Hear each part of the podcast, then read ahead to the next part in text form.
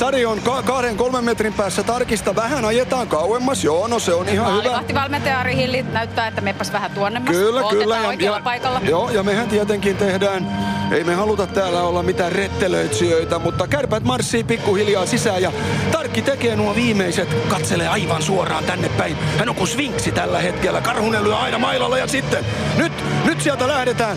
Ja sitten Sari katsokaa tarkkana. Kukkosen raivoa. Kukkonen on punainen. Kukkonen on täynnä adrenaliinia. Nyt katsotaan mistä se tulee se Vallin-Arska. Tämä on se hetki, 6. finaali. Kärpillä voittaessa on mahdollisuus ottaa Suomen mestaruus vieraskentällä. Makeaa voittoa haetaan. Tappara aikoo olla siinä kaskessa kantona, mutta millainen kanto, senhän ilta näyttää. Vielä tulee kärppäpelaajia siinä nyrkkejä valmennusjohdolle.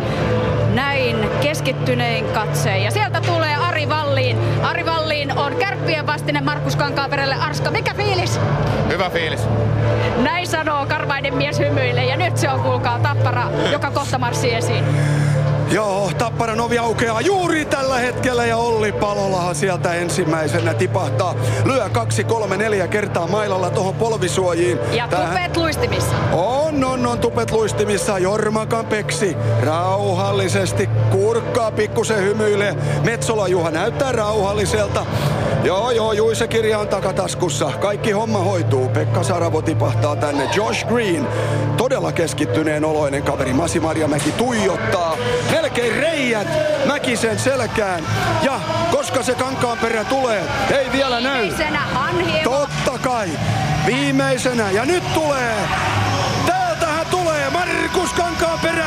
Erinää pöttöön. Jalkaa kaasulle saama. Joo, näin.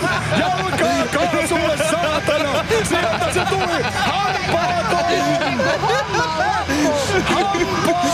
Markus Kankaanperä tarjoaa tämän päivän one-linerin. Kesäautot on tiellä. Kesäautot on tiellä.